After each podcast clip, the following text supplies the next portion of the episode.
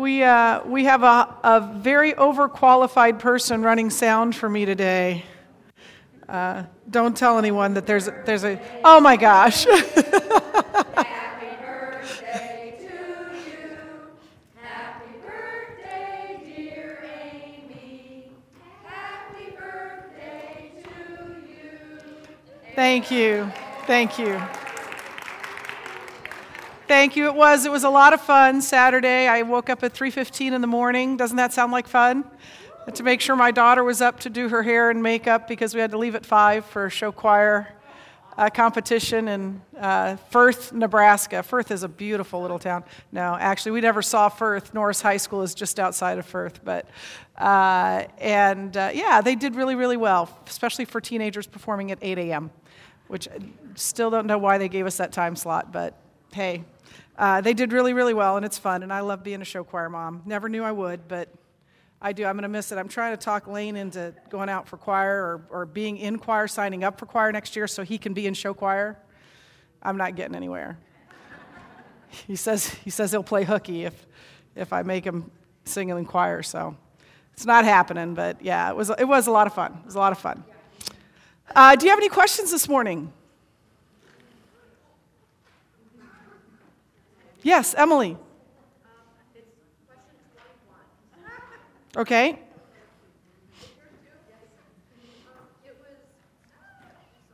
That's okay.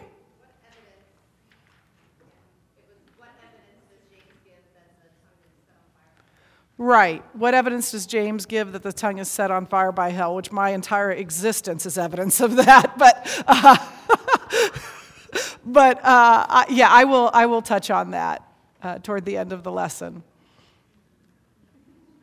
Any, any other questions? Well, let's pray. Father God, um, I just thank you so much for this little letter of James um, that uh, was tucked away in the New Testament, almost didn't even make it, and, and yet it is, and it is inspired by your Holy Spirit and um, is God breathed, and it has uh, breathed so much into my own life, into uh, my own life. It's breathed truth and um, conviction uh, and just um, a sense of, of your calling. And so, Father, I, I, I thank you for that. I thank you for this book. I pray that I would teach it faithfully today in Jesus' name. Amen. Um, so, James 3 1 through 12, as you may have noticed, is all about the tongue. Yay, great. You know, hey, nothing convicting in that, is there? Uh, but it's been a, it's been a, good, uh, a good 12 verses to really uh, dig into. So we're going to begin by just reading all 12 of them uh, and then go back through and kind of parse it a little cl- more closely. So beginning with uh, James 3 1 through 12. It says, Not many of you should become teachers, my fellow believers, because you know that we who teach will be judged more strictly. So I just, I, I quit, is what. no, I'm kidding. We all stumble in many ways. Anyone who is never at fault in what they say is perfect, able to keep their whole body in check. When we put bits into the mouths of horses to make them obey us, we can turn the whole animal. Or take ships as an example. Although they are so large and are driven by strong winds, they are still steered by a very small rudder wherever the pilot wants to go. Likewise, the tongue is a small part of the body, but it makes great boasts. Consider what a great forest, fire, forest is set on fire by a small spark. The tongue also is a fire, a whole world of evil among the parts of the body. It corrupts the whole body, sets the whole course of one's life on fire, and is itself set on fire by hell. James, tell us what you're really thinking. Huh? Uh, all kinds of animals, birds, reptiles, and sea creatures are being tamed and have been, and have been tamed by mankind. But no human can, being can tame the tongue. It is a restless evil full of deadly poison. With the tongue, we praise our Lord and Father, and with it, we curse human beings who have been made in God's likeness. Out of the same mouth come praise and cursing. My brothers and sisters, this should not be. Can both fresh water and salt water flow from the same spring?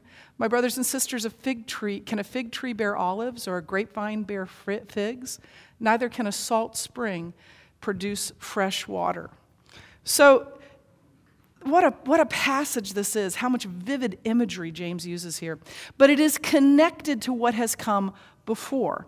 Obviously, probably the most obvious connection uh, is in James 1, where James talks about the tongue as well.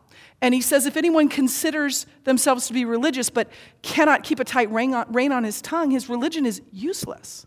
And then he goes on to say, religion that our Father considers pure and faultless is this to care for widows and orphans in distress and keep from being polluted by the world.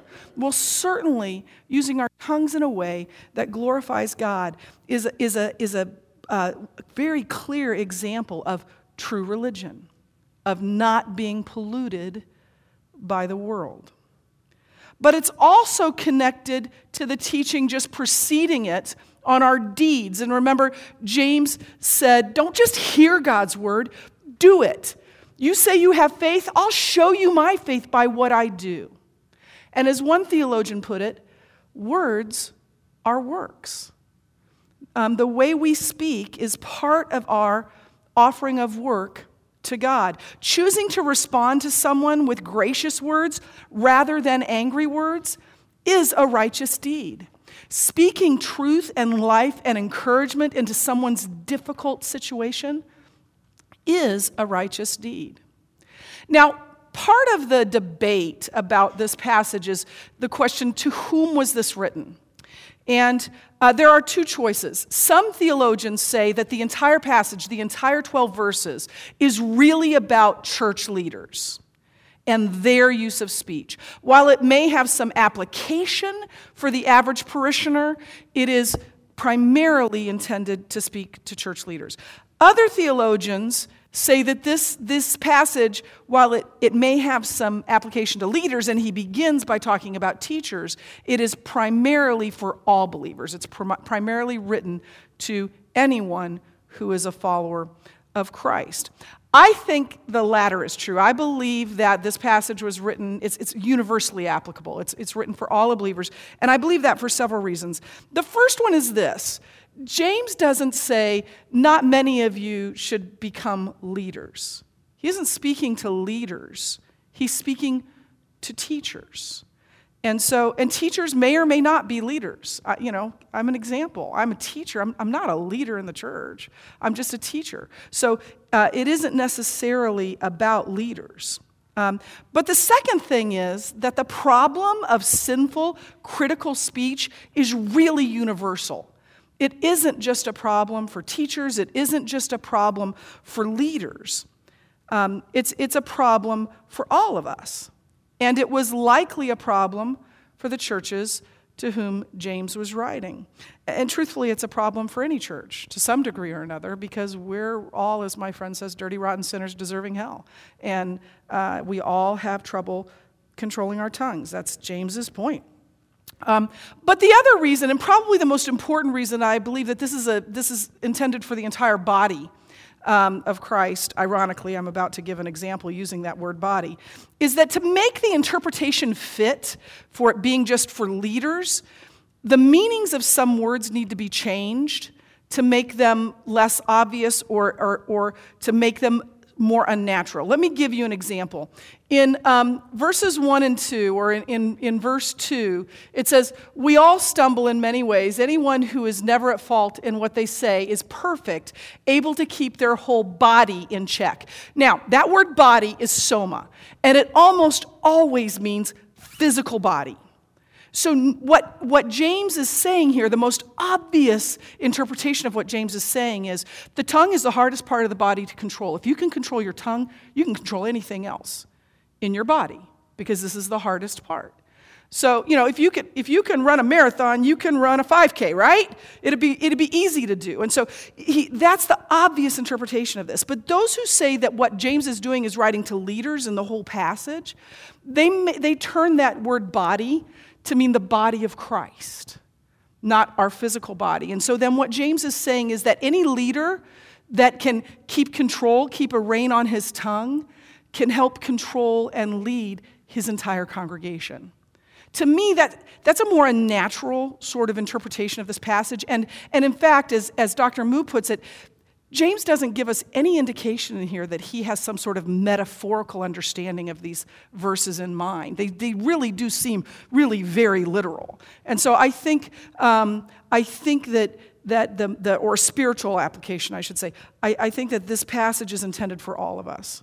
Uh, and I know it certainly uh, applies to all of us. Um, so, excuse me. Um, so verses 1 and 2 then he speaks directly to teachers. He says, Not many of you should become teachers, my fellow believers, because you know that we who teach will be judged more strictly. We all stumble in many ways. Anyone who is, who's never at fault in what they say is perfect, able to keep their whole body in check. So, why does James single out teachers here? I mean, what's the deal with teachers? Well, there's several reasons why he may be doing that. First of all, it's, it's a really good jumping off point to talk about, to discuss the tongue in general or words in general. Because let's face it, teachers talk a lot. I mean, it's just what we do. We can't do what we do without it. Um, one of my favorite speakers and authors is Tim Kimmel, and, and he once said that anyone who has, and I can say this as if it were me because it's true of me too, anyone who has as many words to say as I do, uh, of necessity must have also a lot of recipes for crow. Because the more we say, the more likely we are to say something we shouldn't say. So, secondly, James um, also is talking about teachers because teachers do have influence, even power, over other people. And teachers need to wield that influence with care and with godly discernment. But why discourage teaching? Everybody, you know, when I was when I told people I was an education major when I was in college, all kinds of teachers would be go, "Oh, baby, you don't want to do that." I, I can't tell you the number of times I was told, don't become a teacher. And I'm like, man, you must be a lousy teacher if you don't even like doing it. I've never done that to someone who's going into education. I've said, that's great. You'll love being a teacher. Why discourage people from becoming teachers? Well, in the first place, and, and probably the most important thing, that teachers in the church are given the task of explaining the gospel of Christ. And that is a sacred trust. That is something that should, that is, or at least should be, an awesome thing. Something that invokes a holy fear. In fact, Paul told Timothy to guard what had been entrusted to him carefully. Guard it carefully. The privilege, and it is a privilege, of teaching the gospel should be approached with reverent fear and extraordinary care.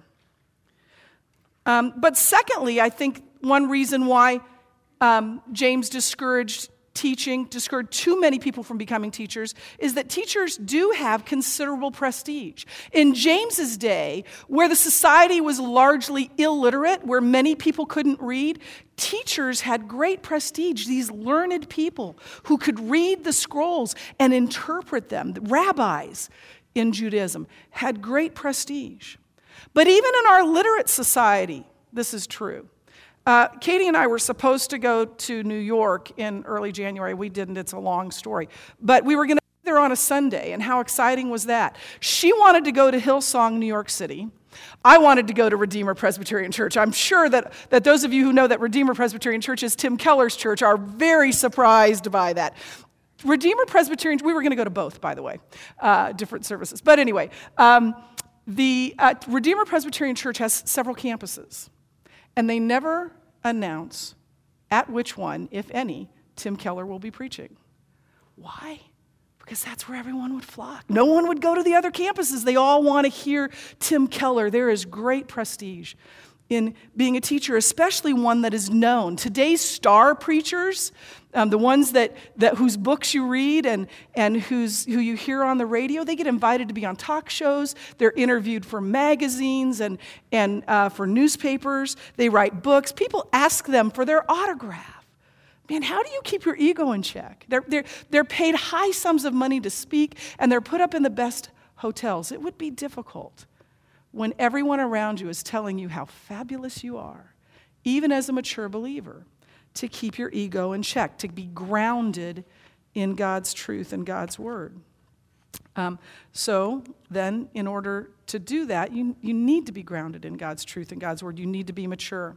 Thirdly, James tells us not too many of you should become teachers because teachers will be judged more strictly.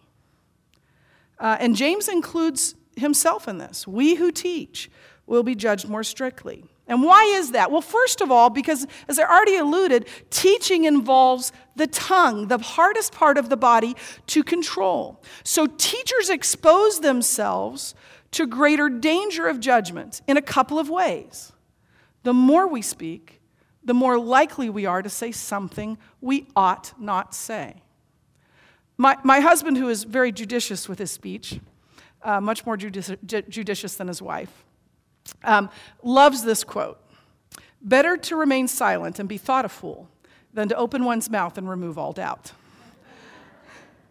Uh, and that is true. And, and in the case of teachers, if we say something we ought not say, if I say something I ought not say from up here, I may very well be leading somebody astray.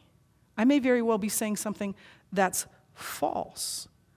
And Jesus gave very, very harsh condemnation to those who would do such a thing. He says that if anyone would lead my children astray, it would be better for that person that a millstone, a huge stone, be tied around his neck and be thrown into the bottom of the sea. Wow. I better be careful about what I teach then. All teachers better be careful about what they teach. So James is saying that, but he's also saying that because teachers bear so much responsibility for the spiritual welfare of others, they will be scrutinized by God for that. And believe me, that is something that I never take lightly. And then the final reason why James would tell not many people to become teachers is that perhaps there were too many people. Perhaps there were people who should not become teachers that were trying to become teachers, people who were spiritually unqualified, who weren't grounded in God's word, people who were arrogant, who were just looking for that power and that prestige, people who wanted that influence rather than wanting to teach God's word. Um, and uh, indeed, these may have been the very same people, as we're going to see in the rest of chapter 3 and into chapter 4, that were starting quarrels within the church because of their immaturity and their arrogance. And then he says, We all fall down. Now, uninterpreted in here is the word for. He says, Because you know that we who teach will be judged more strictly, for or because we all stumble in many ways. The reason that has been left uninterpreted by most versions of the Bible is that it doesn't seem to make sense. It doesn't seem to be connected. What do you mean we shouldn't become teachers because?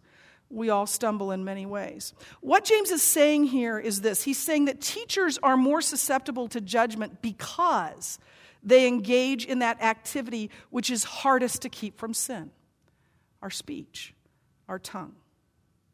Now, the focus here is probably still on teachers, but this applies to all of us because we all stumble in many ways. And that stumbling in many ways means primarily the variety of the sin. We sin in lots of different ways, but it also means the frequency of sin. We also stumble often and in many ways. Uh, and words are particularly hard to control. Um, and once they're out, it's too late. How many times have I regretted something that I just wish I could and put back in? When our kids are little, we did Focus on the Family came out with this sort of family night thing. We did a little thing with them that was about words, but we didn't, you don't tell them that ahead of time. And we gave them each a tube of toothpaste. And we said, squirt it all out. And oh, how much fun is that? And just get it, you know, flying all over the place. And then we said, okay, that's great. You've got your little, you know, pile of toothpaste there. Now put it back in. And we let them you know, struggle with that for a while. You can't. You can't, can you? And the same is true with words when there's so be careful what you say because once they're out there, they can't be taken back. You can apologize. You can say I'm sorry. But words have such power, such power to hurt and wound, and you feel those wounds. I will tell you the one thing my husband said to me in 28 years that wounded me the most. I've forgiven him for it, but I still remember it. Fortunately, it doesn't happen very often. So then he's going to give us these analogies on the tongue in, ver- in uh, verses 3 through 5. He says, When we put bits into the mouths of horses to make them obey us, we can turn the whole animal. Or take ships as an example. Although they are so large and are driven by strong winds, they are steered by a very small rudder wherever the pilot wants to go. Likewise, the tongue is a small part of the body, but it makes great boasts. Consider what a great forest is set on fire by a small spark. So he talks about these bits and rudders. Bits and rudders are, are small things. Uh, and his point is that very small implements control the direction and course of much larger things. A, a bit is like this a horse is huge, a rudder is small in comparison to a ship. And he says, likewise, the tongue is small, but it has tremendous impact on our spiritual condition. Just, just as the bit controls the direction of a horse and a rudder controls the direction of a ship, our tongues can set the direction for our lives, either toward God and His will or away from God and His will. And, and I love two things about this ship analogy because it's really important to get these. They, they, are, they are driven by, even though they are driven by strong winds, they can still be steered. That word for strong um, is this word scleros, and it means hard, rough, or cruel. They're driven by cruel winds. Our tongues set our course in the midst of life's cruelties, at times when controlling our speech is the most difficult, our tongues do that. It is hard to control your tongue, but it is still our choice. We have free will over them. Look what else he says about this ship. It can steer the, the rudder can steer it wherever the pilot wants it to go. We're the pilot over our tongue, as hard as it is. And so, once again, we are not hapless victims of our tongues. Once again, James is laying the responsibility for our own actions, our own words, directly at our own feet. We are responsible for what we say. Now, what does this mean here when he says that the tongue makes great boasts? That isn't our boasting that he's talking about, that we boast about ourselves. It is the tongue itself that is boasting. The tongue can legitimately boast of its own power, uh, the, its own influence over our lives. And then he gives this imagery of a spark and a flame. See what a great fire is started by just a, a spark. Uh, a spark is also a small thing, but it leads to something much larger, a huge fire. But in this thought, James is also introducing a new idea, and that is the destructive power of the tongue. Because fires, when they're under control, fires, when they're in your fireplace, are a beautiful thing. When they're in your living room, they're not. They're a destructive thing. And this is the issue that he'll address now. But before we move on to that, I just want to read to you this quote by Douglas Moo.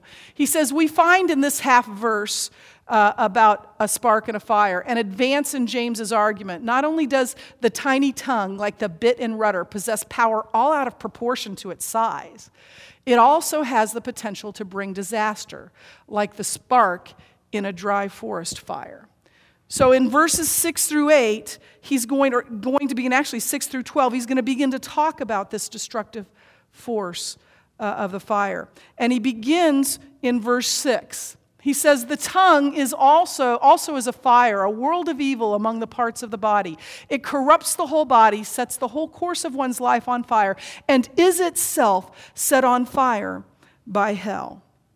So this is this is he abandons simile. It's like this, it's like that. No, the tongue is a fire. He goes for a very strong metaphor. Now, in the NIV it says the tongue also is a fire. That word is should actually be interpreted and. And so it should say, and the tongue is a fire. Let's, let's follow James's thought there. He's strengthening his point from James 5 here. In James 5, he says, Consider what a great forest is set on fire by a spark and the tongue is a fire. Um, there, uh, you could paraphrase this, and yes, the tongue really is a fire. It really has that much destructive force. Now, the rest of this verse is really difficult to translate because it has five nouns and one verb. You try controlling five nouns with only one verb, especially when it's written in Greek. By the way, I got a uh, a birthday present from my sister. It's called the, Ascension, uh, the Essentials of New Testament Greek. I am so excited. There is no other way, no better way to prove that I am a complete nerd than the way I jumped up and down when I got this book, The Essentials of New Testament Greek. Someday, when I read these words, I'm actually going to know how to pronounce them. It's going to be great. I'm, I'm really excited about this, but I don't have time to read it just, just yet. Um, so it's very difficult to translate but let's begin with translating this term, a world of evil, that it is a world of evil among the parts of the body. That word rule, world is cosmos, cosmos. That makes sense, doesn't it? So, you know, universe. So, but it usually in scripture means the, um, means the spiritual world or the fallen, sinful world, the world that has set itself up against God. So it's a spiritually negative term. So, if we take a world of evil to mean that, then, then the probable best uh, translation of this is, is this. And the tongue is a fire. The tongue is appointed among our parts of the body or our members as the world of unrighteousness, staining the whole body, setting on fire the course of its, its existence. In other words, what James is saying is that by being the most difficult part of the body to control, the tongue becomes a conduit of much of the sin that, that we commit. Uh, the tongue is responsible for much of our sin. No other part of the body wreaks such havoc on our lives and others' tongues on our own lives. Uh, and the source of this destructive fire, James tells us, is hell itself Satan. Satan loves it that we can't control our tongues.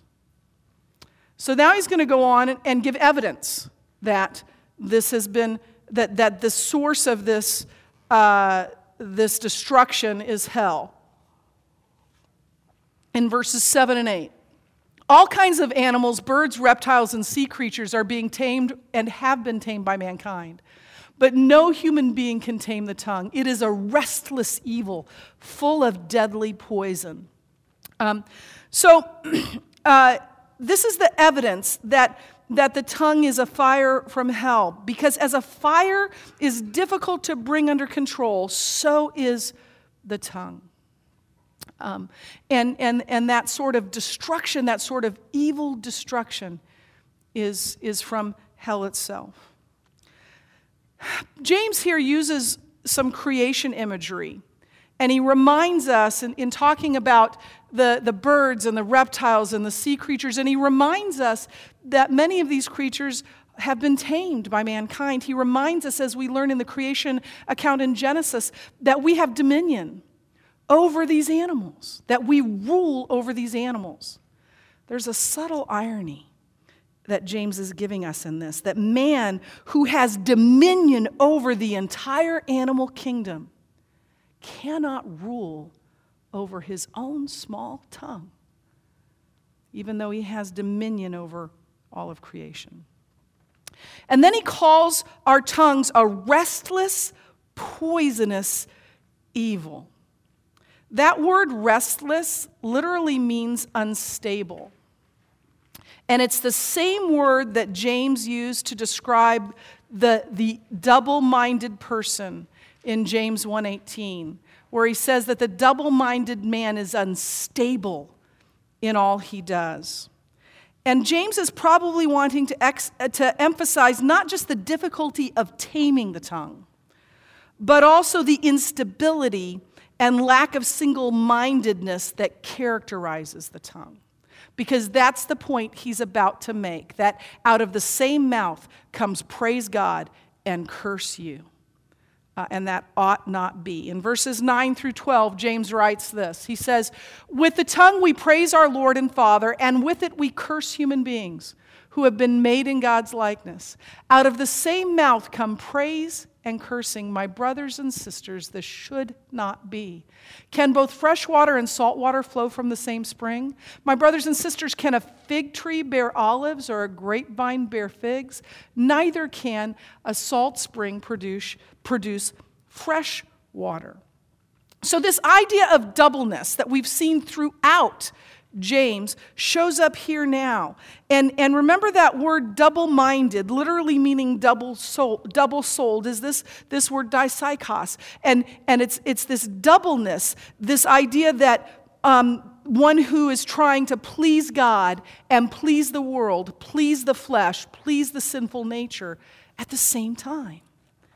And in this case, that double mindedness, that double souledness, if you will, is reflected in one who would praise God and with the same tongue curse or denigrate God's people, God's children.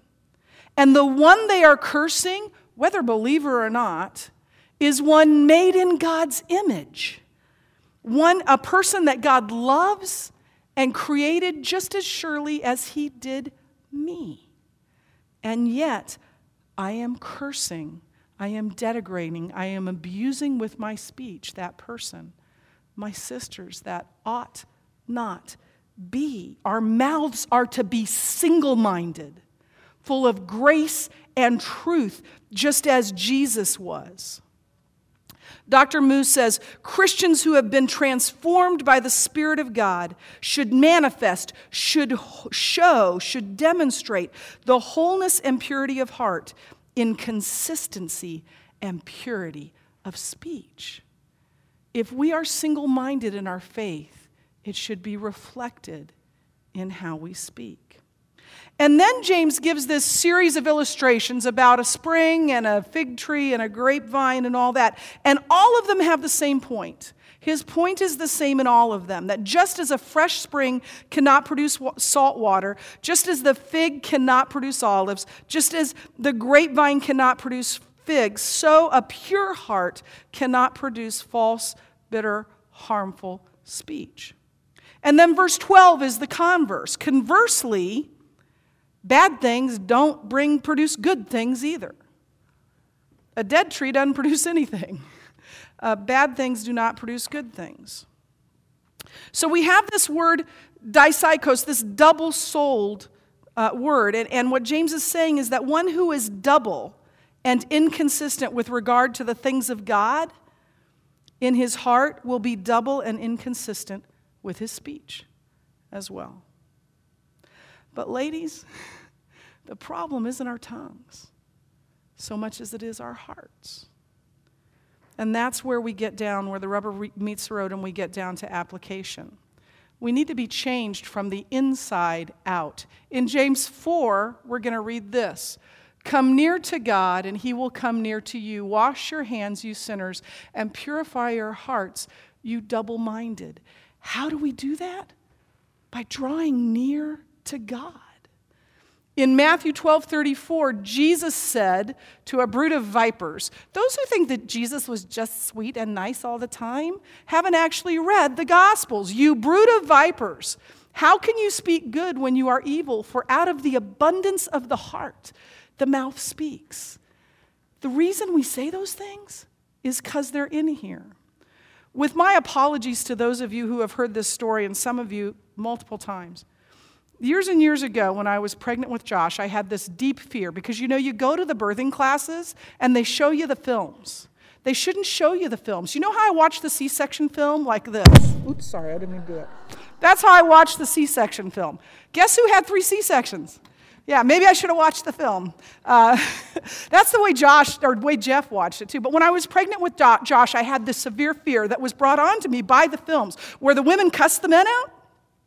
And I remember uh, confessing to my friend Stan Parker that I was really afraid that when it came down to the event, uh, you know, I was going to turn to Jeff and, as Bill Cosby says, his wife said, You did this to me, and call him names and be awful to him. And, and Stan so wisely looked at me and said, Amy, that won't come out of your mouth because it's not in your heart. And if it's not in your heart, it won't come out of your mouth because out of the abundance of the heart, the mouth speaks. Do you want to know what happened? I never actually tell the full story of Josh's birth to anyone who hasn't had children because I'm really sure they'll decide not to have children. Uh, it, it, was, it was rough. It was rough. And if not for modern medicine, neither of us would be here. So I'm very grateful for that. It was an, it was an awful but very wonderful experience at the same time. And the only things that came out of my mouth, my husband was fabulous through all that. And at some point during the whole process, when I was freaking out, uh, imagine that, the nurse was very wise to say, Amy, look at Jeff. Look at Jeff. And the only things that came out of my mouth were, thank you. Thank you. And then I puked into the pan he was holding. Thank you. I love you. Thank you. That was all that was all that came out of my mouth. Why? Because that's what was in my heart. And that out of the abundance of the heart, the mouth speaks. Now, ladies, there's also plenty of bad stuff in me that comes out too, and sometimes directed at my dear husband. But we don't need like tongue training exercises, like some sort of chastity belt for the tongue. We don't need behavior modification for the tongue, like a rubber band, like or an electric shock. While you say, you know, shock yourself before you say something bad. We don't need that. What we need is intimacy with God. We need to become intimate with the one who made us. That is how we are changed. As I thought about this, I thought, you know, what would my marriage look like if I never spent time with Jeff? What has my marriage looked like in the times when I haven't spent time with Jeff? What if I never spoke to him? What if I never spent time alone with him? What if I never engaged him in any sort of intimate contact? I'm not just talking about sex, but just being time to be alone and be intimate with one another. Our marriage would be pretty lousy, wouldn't it? And I would have, my heart would have trouble committing itself to Him and Him alone. And in the same way, how can I possibly belong solely to God? How can my heart be fully committed to Him if I am not in intimate fellowship with Him?